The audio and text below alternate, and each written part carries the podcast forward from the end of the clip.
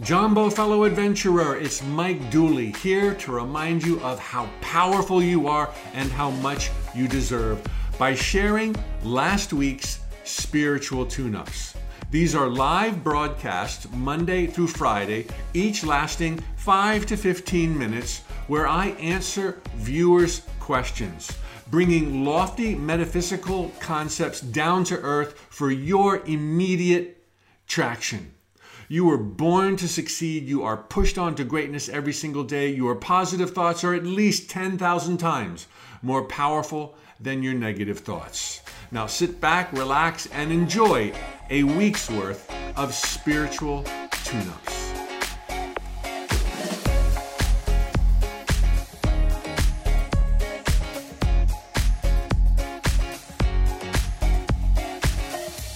Jumbo fellow adventurers, it's Mike Dooley. Time for another spiritual tune-up. Thanks for the great questions you ask me every day. Here's a great question, one that has scary implications, but overall the truth uh, will set you free.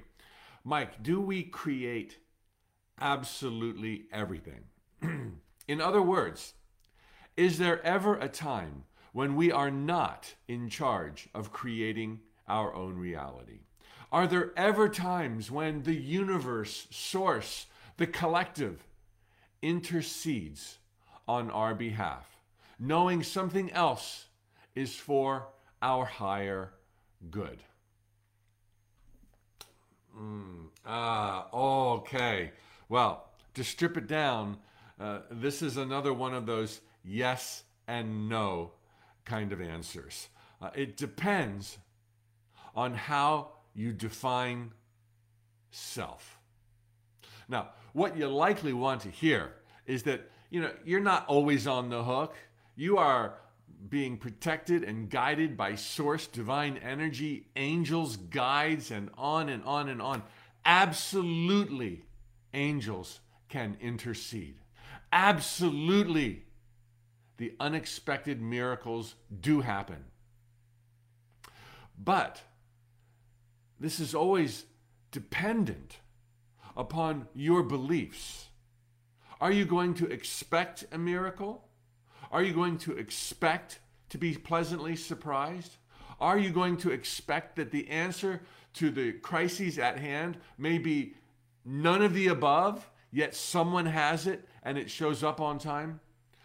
It's all about belief. And when you believe, then you have access to all of the elements, all of the angels, brand new best friends in any place or port of call on planet Earth. The greater truth, however, to this question is that ultimately we create everything. There is never a time out. There is never a holiday. There is never a vacation. And hallelujah! This means you are always in control.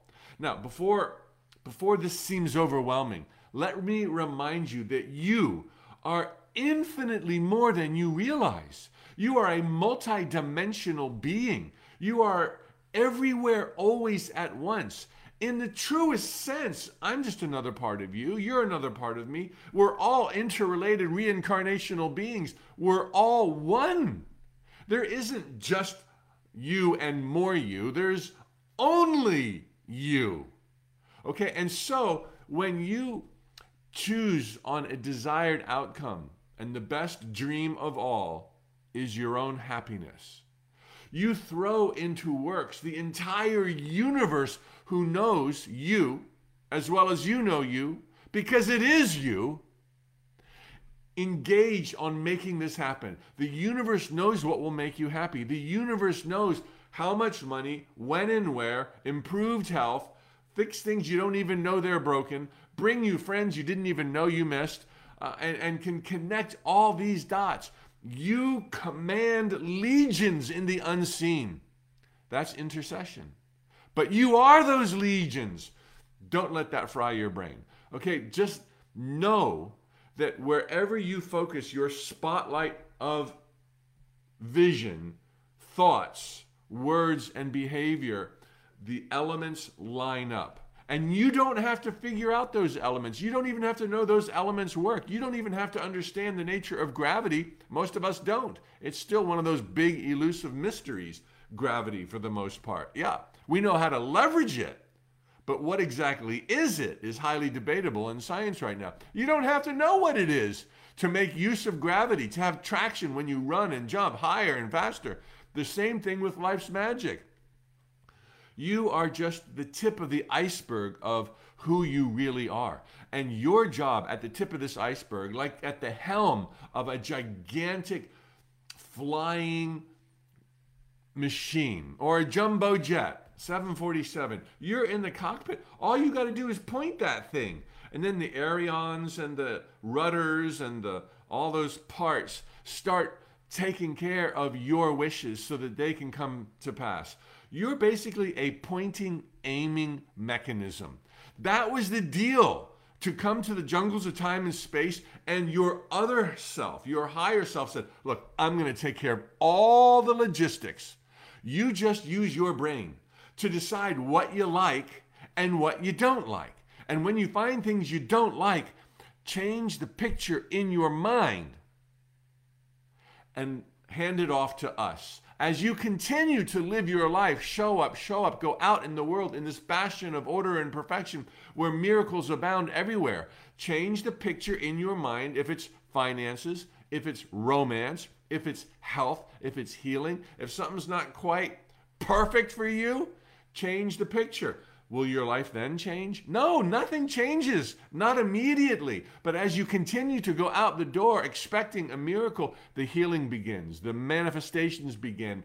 And it's a non-stop parade of magic and miracles. So yes, you do change it. No, not spontaneously. Yes, you can summon angels. They're just an extension of yourself. Believe that these things are possible and all things will be added unto you. Understand the nature of reality and your role in it as this spiritualized human being that you are, which is just the tiny tip of the iceberg. You're an aiming mechanism. You aim God. I'm thinking over here of wealth and abundance, and that's where God goes. I'm thinking over here of pain and suffering, and that's where God goes. Which do you want? You throw all of the elements into action on your behalf.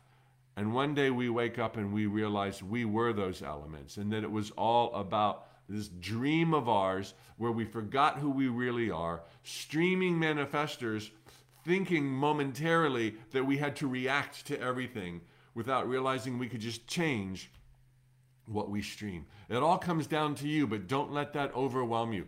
There could not be any better news imaginable than you create entirely your own reality. And if you don't know what to create next and you've been messing with the hows and the shoulds too much, happiness. Just imagine yourself happy. If you want, imagine yourself happy and surrounded by friends. You don't have to go there. Happy is enough. If you want, imagine yourself happy, surrounded by friends, and with millions of dollars or rupees or dineros or in the bank, okay, or in uh, you know, your Bitcoin uh, exchange. Just imagine the end. Don't say you don't know how to be happy. Just say, universe, I want to be happy. And then show up. And all of the elements will rearrange. There'll be circumstances, serendipities, coincidence, and so-called accidents that will blow your mind. You're in control. You can change anything you want. Hallelujah.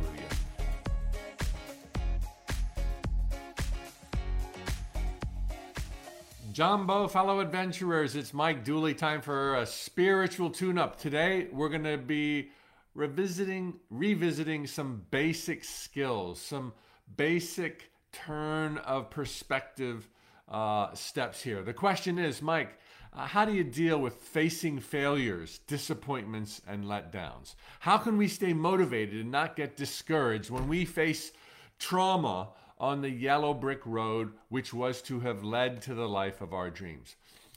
By remembering that this is what it's about. This is the hook in life. Do not feel somehow disadvantaged because lions and tigers and bears showed up. You signed up for the safari adventure. You got the full package. You wanted the lions and tigers and bears. You came from a place of ease and grace and love for millennia and billennia and trillenniums. And you're like, I want a little more spice. I want a little more adventure. I'm happy to forget that I'm everywhere always at once, if I can be born again to passion and fear that will lead me out of my cave and off of my cloud and into the world to fall in love and be loved. But then suddenly on that path, a lion pokes his head out of the jungle and you're like, oh man, what's so wrong with me? Everybody else got to figure out. I'm dealing with failure again and again. I'm somehow disadvantaged. The trick is reframe it, reframe it. Every disappointment, letdown, heartbreak, devastation is just your training wheels. It's like you're learning to ride a bike and you've got training wheels. And why do you have these training wheels? So that in the very near future, in the blink of an eye, you're gonna soar, man. You're gonna ride down that road on a two-wheeler. You're gonna lift off into the heavens. But the training wheels were necessary. They helped you find your balance. They helped you get grounded in your power. And that's what the lions and tigers and bears do. They're like part and parcel of it. It's like, oh man, I'm gonna get even more amazing. Don't think of it like, this is just one more reason I should have stayed in bed. It's like, it's okay. And nothing you face isn't surmountable. In other words, everything you face, you can rise above. Everything. Nothing is here to derail you. Everything is here to prop you up on the shoulders, O E O, into the promised land. Just see it that way. Reframe. Reframe. Don't think you're alone. Don't think you're disadvantaged. Don't think that you've got it tough, but everyone else has it easy. Everyone else is struggling as much as you.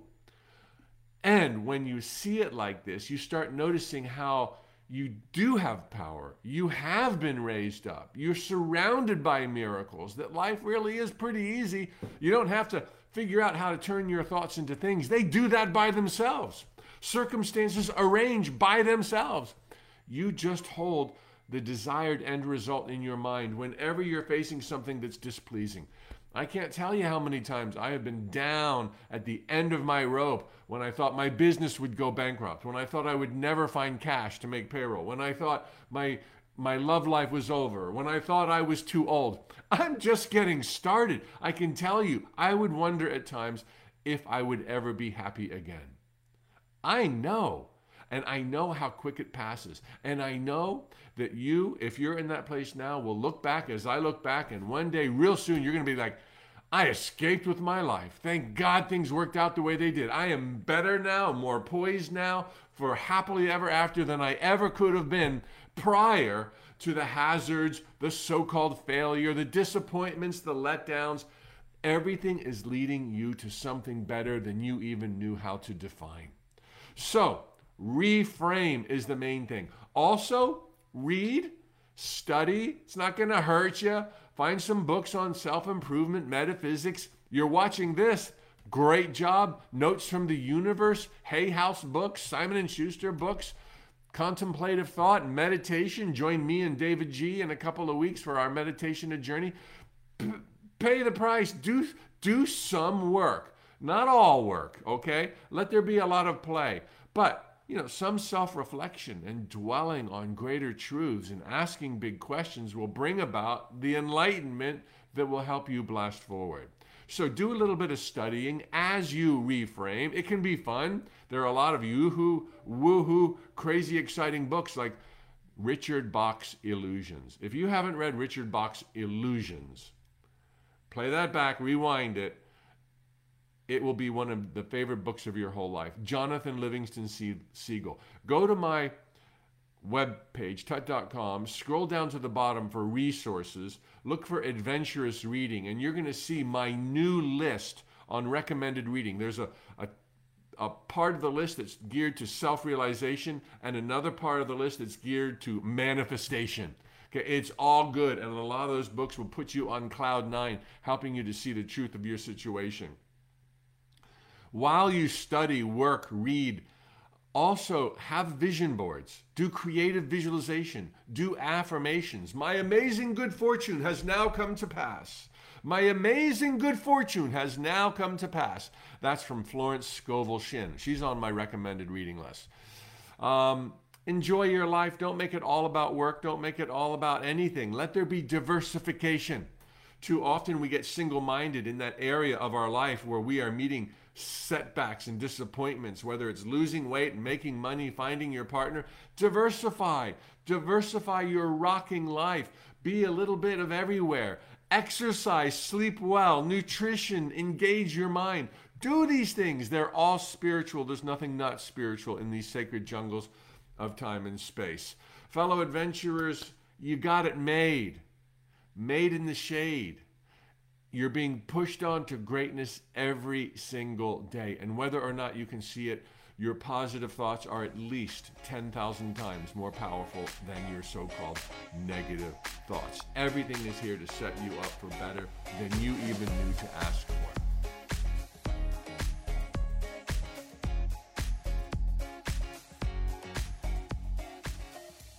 Jumbo, fellow adventurers, it's Mike Dooley. Happy hump day. It's Wednesday here in paradise, and it's time for another spiritual tune-up where I answer your questions. Mike, what about alcohol, weed, food, nutrition, exercise? Should we be concerned about healthy living? Or can we apply the secret to healthy living? Worry less and just enjoy our indulgences. The issue: if I've ever had too much to drink in an evening, I feel so guilty. Plus, I worry that I might have a higher risk of cancer due to the alcohol or whatever. Oh my gosh, we are birds of a feather. I'm learning this stuff too. I had a conversation with The Council, channeled by Sarah Landon, almost two years ago, one of my first ones. And a question I had was about my enjoyment of beer, one or two every night for a decade plus, and more on the weekends, and a cigar or two every day. And I said, you know, I feel so guilty about it. And The Council replied, oh, you need to quit. The guilt. Quit the guilt. Oh my gosh, we have a lot of wiggle room. We have a lot of play. Yes, you can use the secret for these things, but please hear all of this. But moderation is the answer. And play both ends to the middle, as I will describe in just a moment. But let me tell you what I did with The Council's great advice and my own understanding that our beliefs are so powerful, and I don't quite know what all of my beliefs are. Um, I ended up quitting both alcohol and my beloved cigars a year and a half ago, and have had very, very little booze since then, a couple of glasses of champagne, and not a single puff of a cigar. Uh, and I feel fantastic. It was easy, and it was easier to just quit those things than to deal with the worry about what my invisible limiting beliefs are. You know, you don't have to make something happen if it's bothering you, including alcohol, weed, food, nutrition, lack of exercise. Okay, so let me get into the, the deep answer. Moderation. Sometimes old school advice, everything in moderation, is spot on. And, and this would certainly be true with these commodities that we're now talking about. Clearly, it's not going to do you any good to get wasted uh, ever. It's not going to do you any good to be, you know, living with cigar smoke, cigarette smoke, pot smoke, you know, in your lungs every single day. It's just not going to be a plus. Jane Roberts, who dictated Seth, was a heavy smoker.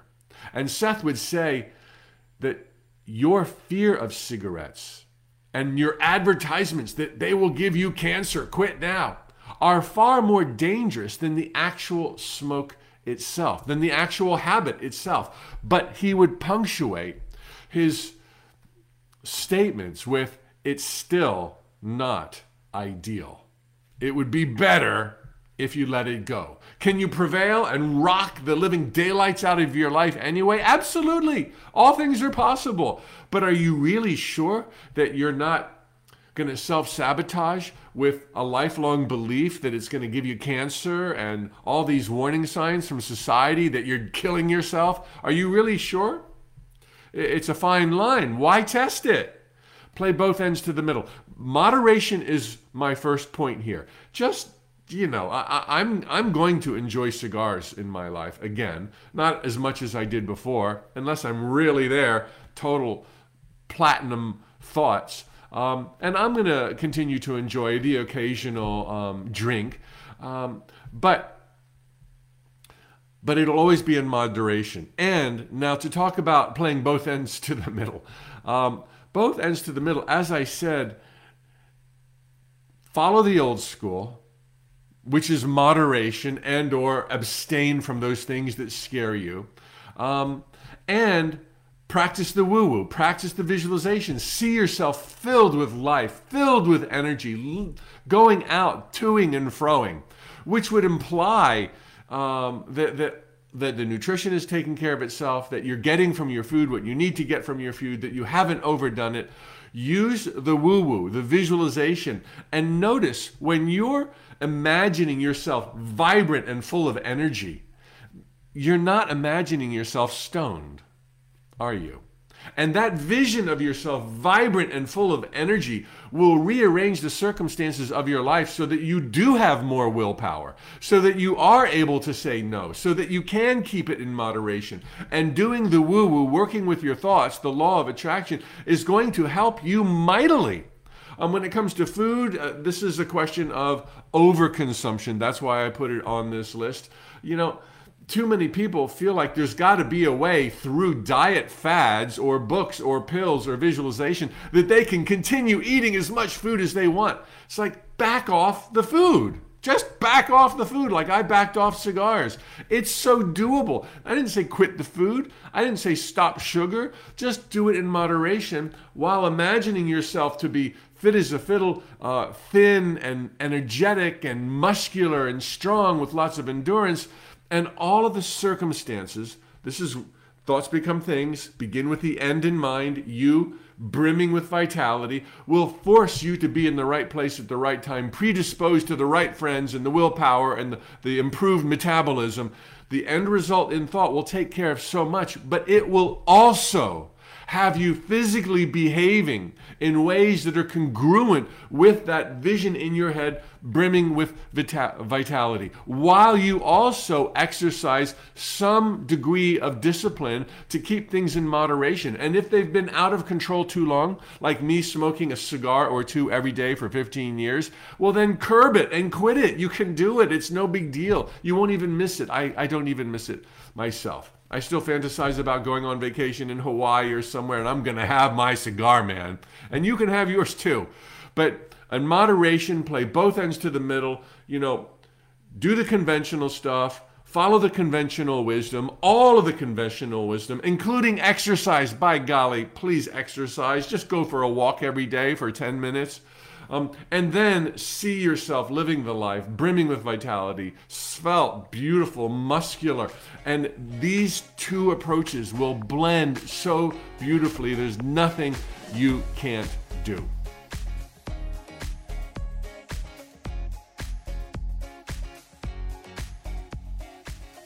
Jumbo, fellow adventurers, it's Mike Dooley. Happy Thursday, time for a spiritual tune-up.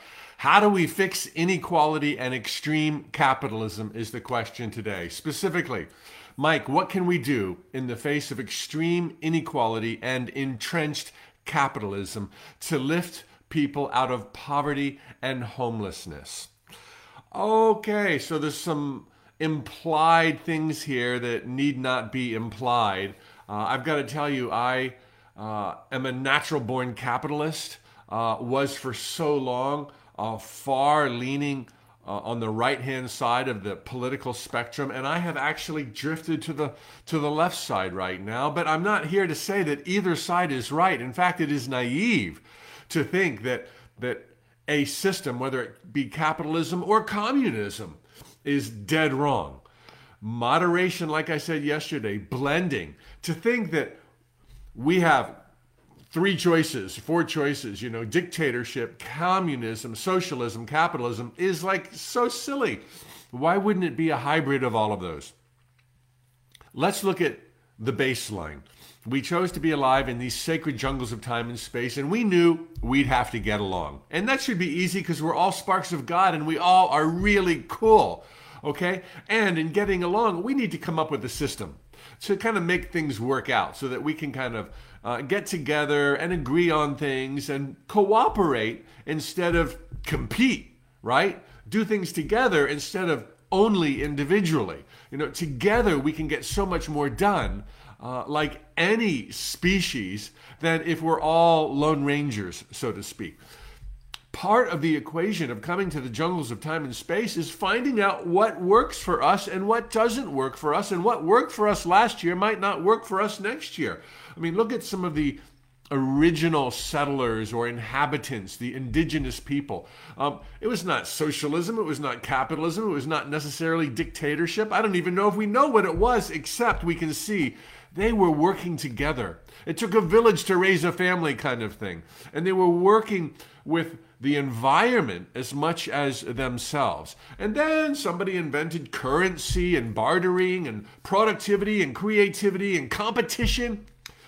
A lot of that made possible enormous leaps forward in our evolution of consciousness, as well as the evolution of understanding the materials and the, the physical world. Is it possible that we could get a little bit out of whack and go too far, too extreme, to the point where if we're all competing against each other, that maybe this is not creating a cohesive un- unit? Absolutely, let's make some adjustments. Um, I know what it's like to believe in absolute freedom and survival of the fittest, and let each person survive and thrive based on their creativity and their work ethic, and let them go. Look, not everyone's there. Not everyone is all about building bigger, faster, better. And hey, what about family? What about love? What about the person who is not all about productivity and creativity, but they can write a song, man, or they can listen to you like nobody else can listen to you? Every person is vitally important. Uh, I come from an Ayn Rand background. Somebody introduced that to me in my twenties. I devoured Atlas Shrugged, The Fountainhead, and I was crazed with her idea and philosophy of objectivism and the celebration of individuality, and her seeing man as kind of a god on earth. Even though she was an atheist, there was so much beauty in her work. But there was an underlying tone in all of Ayn Rand, Ayn Rand's work. Oh my God, what a what a what a giant among us this lady was. But the underlying tone was that the world was made up of two groups, uh, the producers and the moochers, the productive and everybody else just riding on their coattails. And it's like, yeah, I am no longer uh, of that ilk that I am a fan of Ayn Rand. I love so much of what she celebrated to this very day. And I love so much of what the right wing represents in terms of individual responsibility. But our responsibility needs to include our brothers and sisters, and needs to recognize that not everybody is in the throes of inventing and creating and marshaling the forces. In a utopian society, we would be motivated by the joy of creativity and participation and cooperation. We would not ever be motivated by more money, more money, more money. Let me have a bigger house. Let me have a faster car. That is so utterly juvenile.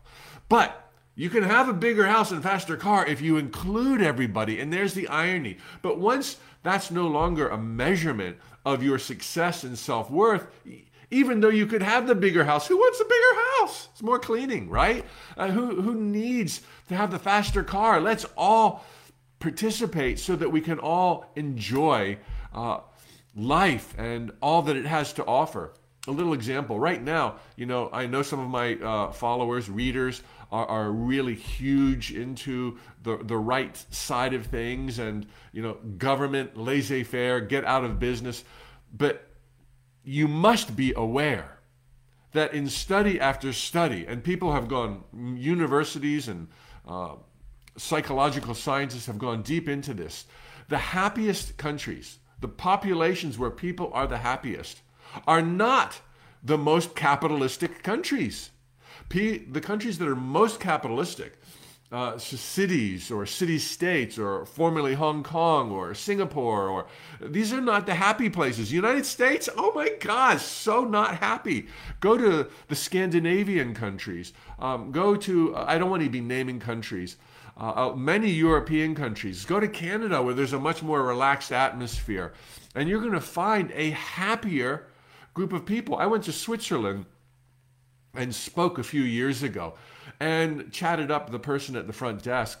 And my gosh, I, I forget, she was making twenty-five, thirty-five dollars an hour. Now that's a very capitalistic place, but it's also very, got a very strong social fabric.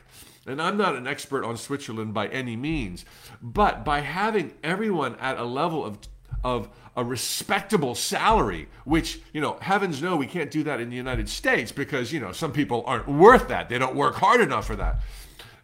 You take away their dignity when you don't pay them a living wage.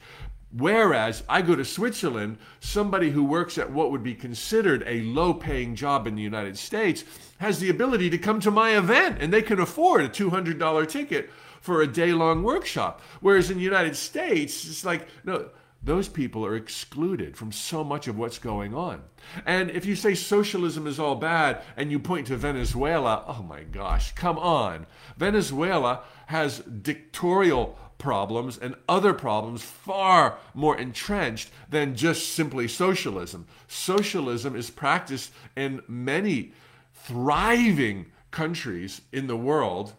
I'm not going to name it because then you could say I'm wrong, but, you know, Germany, Japan, okay? There's a capitalistic, socialistic blend.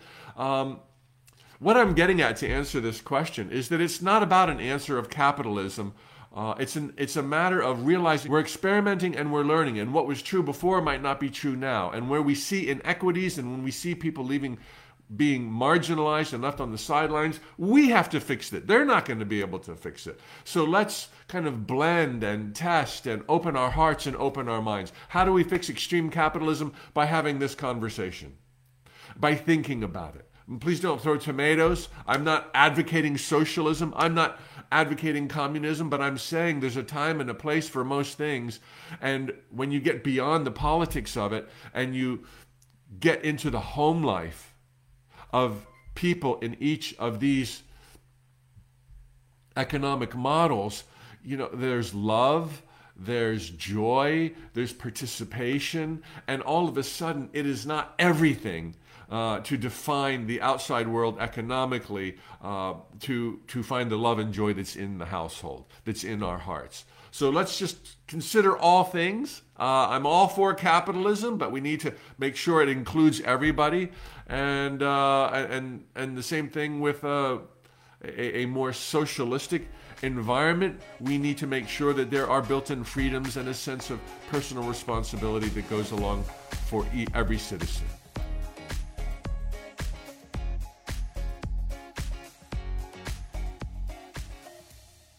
Jumbo, fellow adventurers, and happy Fri-yay! Boy, do I have something for you to think on. This is going to go deep. This is going to challenge a lot of conventional wisdom. It's going to probably go absolutely against the grain of everything you've ever thought and believed in before. But it's a question that has come up periodically in my last twenty-one years of teaching, uh, and it is so juicy. Uh, I can see the issue that I'm about to explain to you, but that doesn't mean I have the solution. But by thinking about it and talking about it, we'll get there. You're probably wondering what this is. Let me share a little parallel as well. For twenty years as an adult, I knew I ought to become a vegetarian slash vegan. Um, and while I focused on it, I was still eating meat, chicken McNuggets, quarter pounders with cheese. But by talking about it and thinking about it, the day came some twenty years ago, hey, I've been at this a long time, Uh, that I finally made that leap. And so this is my hope and my thought today, to plant some seeds of thought, not to revolutionize your life, but on the heels of our conversation yesterday about inequality and extreme capitalism, um, the concept of meritocracy, which seems to be ingrained in our civilization, the concept of rewarding people based on what they've earned, based on merit, based on blood, sweat, tears, ingenuity, and creativity. Oh my gosh, a very slippery slope. Let me put this question in terms that might resonate a little bit more f for you.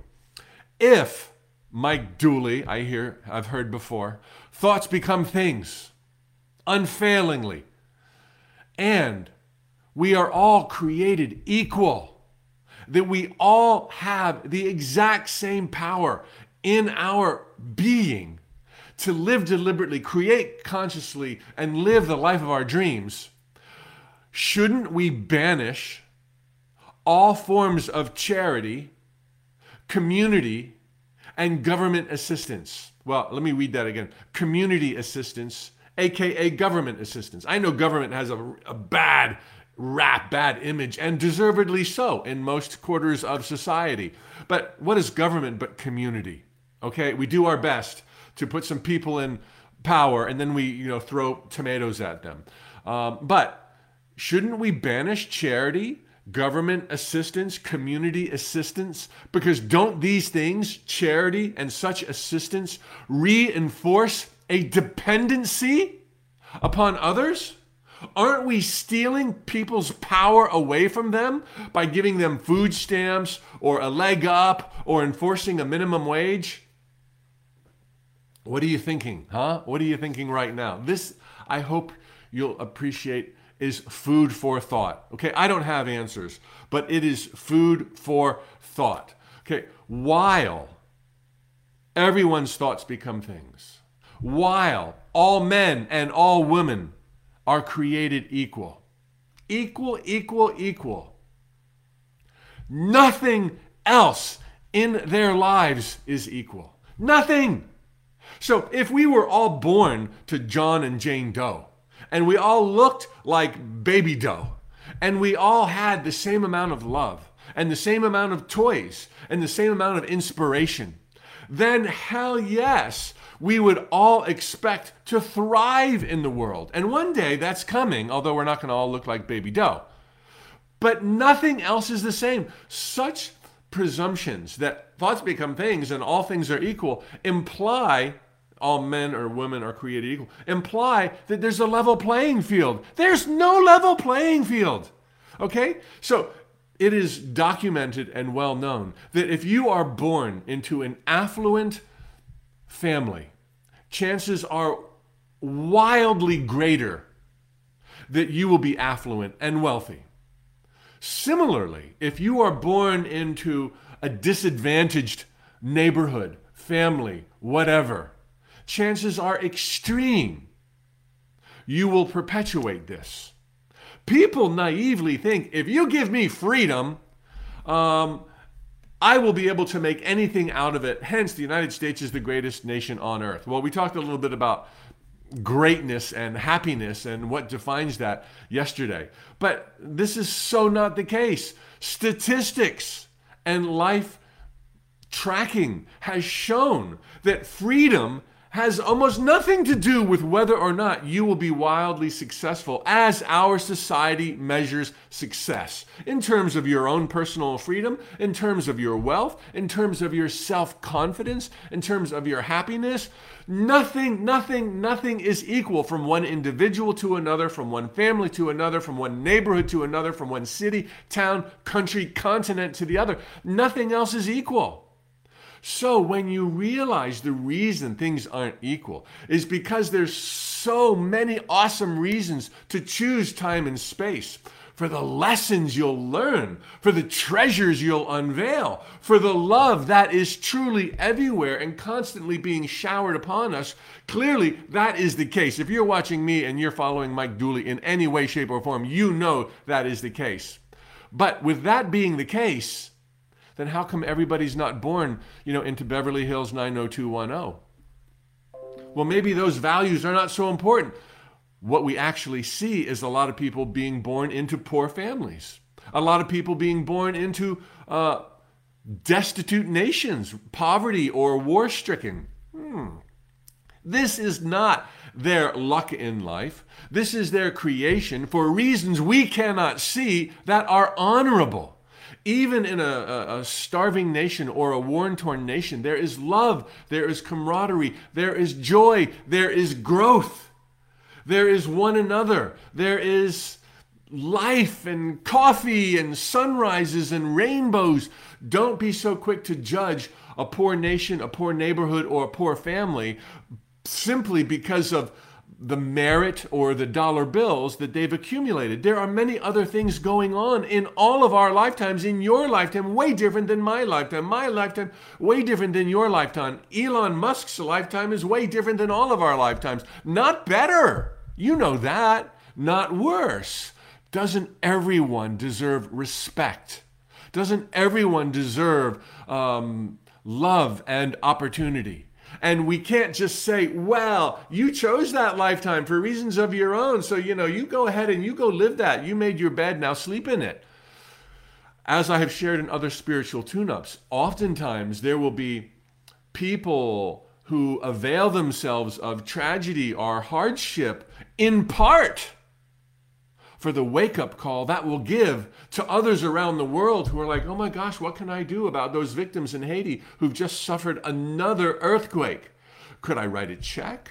Could I send some love? Could I open my heart? Could I behave differently here? And part of the objective of the earthquake in Haiti will have been met in your heart. This doesn't mean, ah, that's your earthquake, not my earthquake. You know that, right? You're already charitable. You already help people. But how many times in our life and in our world do we rely on meritocracy, as I said yesterday, with an Ayn or Ayn Rand mentality, that the world is full of, you know, leaders and heroes or moochers, uh, scavengers, uh, people belly aching and complaining and wanting free handouts. If we gave them dignity and respect and we spread the wealth a little more freely, uh, they would be able to find their own power. But because we don't do that, because we frown on them, because we have a society that's built almost entirely on competition and thereby winners and losers, we have robbed further our brothers and sisters of dignity, and we can't say, oh, it's your fault. Your thoughts become things like my thoughts become things, and you should just model your behavior after me.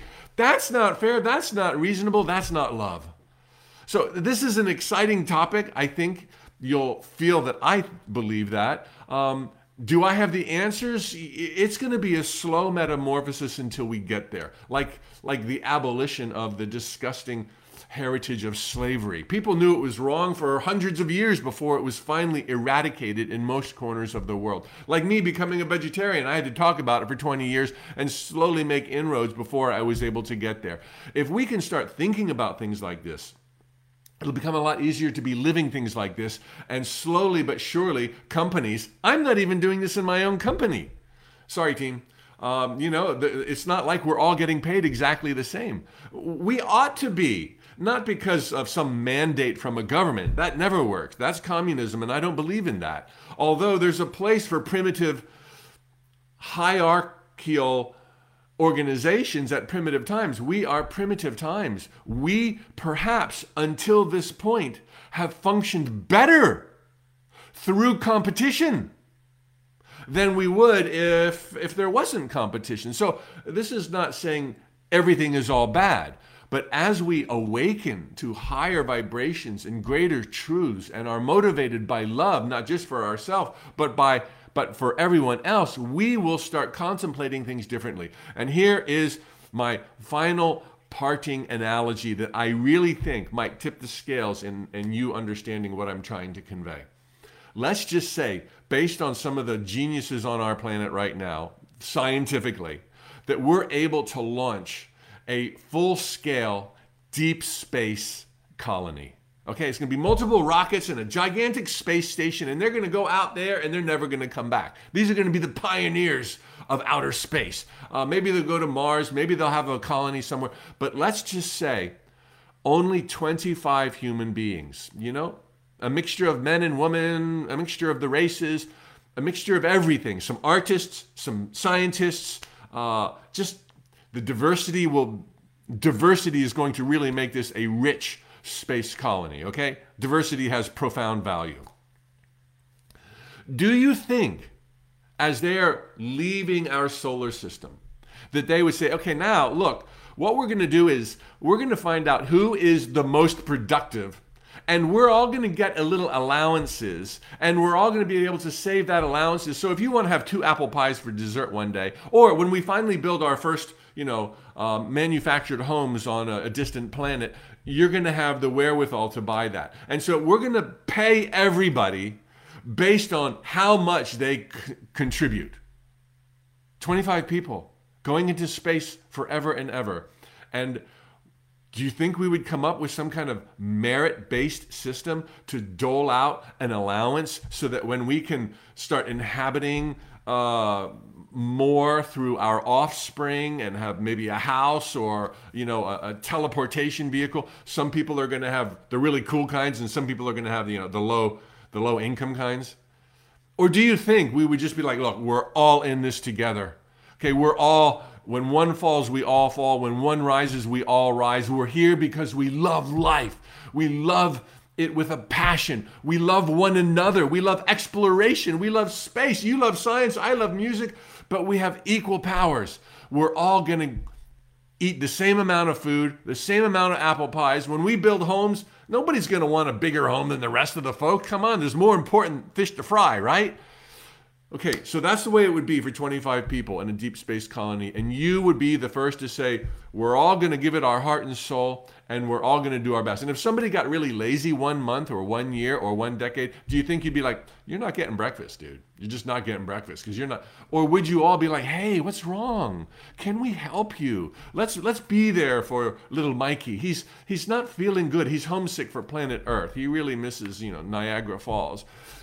Do you think we would shun that person and rob them of their dignity? Or would we r rally around them and do all we could to level them up and continue to give them a full breakfast and equal shares of apple pie? You know we would do the latter. We would be like family in outer, outer space, the twenty-five of us. Now let me change this. It's not twenty-five, it's one thousand people. Mm, what happens? What happens then? No, it's not one thousand people. It's one hundred thousand people. We've got levitation rocking. We've got a spaceship the size of Orlando, Florida, and we're going to go into space with one hundred thousand people. Now, should we have meritocracy? The answer starts to be like, well, yeah, yeah. What if some dude I don't know is just freeloading? Oh, now it's because you don't know them. You've turned them into some kind of less than human creature. They're not up to par. They're not like you. No, they're just like the same twenty-five people. You're in this together and you know one another. It takes a village, right? And so now when we got one hundred thousand people, or your city is made up of one million people, or the planet is made up of seven point eight billion people, you start to think, some of those people are crazy. Cray-cray, man. Some of those people are greedy. They're bad. They're evil. They, they want to plunder. They don't want to work. They want to steal. It's like, no, they're just homesick for Niagara Falls. Do you see what happens when the numbers get big? We depersonalize, and then we put our filters and our beliefs about ourselves and society and humanity on others that we don't understand. We demonize them, and that further alienates them, and boom, here we are today on Spaceship Earth, demonizing one another. And now more than ever, it's become so apparent because of technology. We have the internet and we can see what we're doing, and we're outside and we're watching the news. And it's like, oh my gosh, we need to see each other as brothers and sisters. We need to value the street sweeper as much as the heart surgeon. Literally, ultimately, we will all recognize that we are equal children of the divine. And when it comes to pay, it's like everyone's going to have a car. Everyone's going to have a Levitron. Everyone's going to have friends and family. It's not going to be about this material grab of competition and survival of the fittest, and you didn't work hard enough, and you're not motivated enough, and you're just looking for handouts, and we're only going to pay you five dollars an hour. And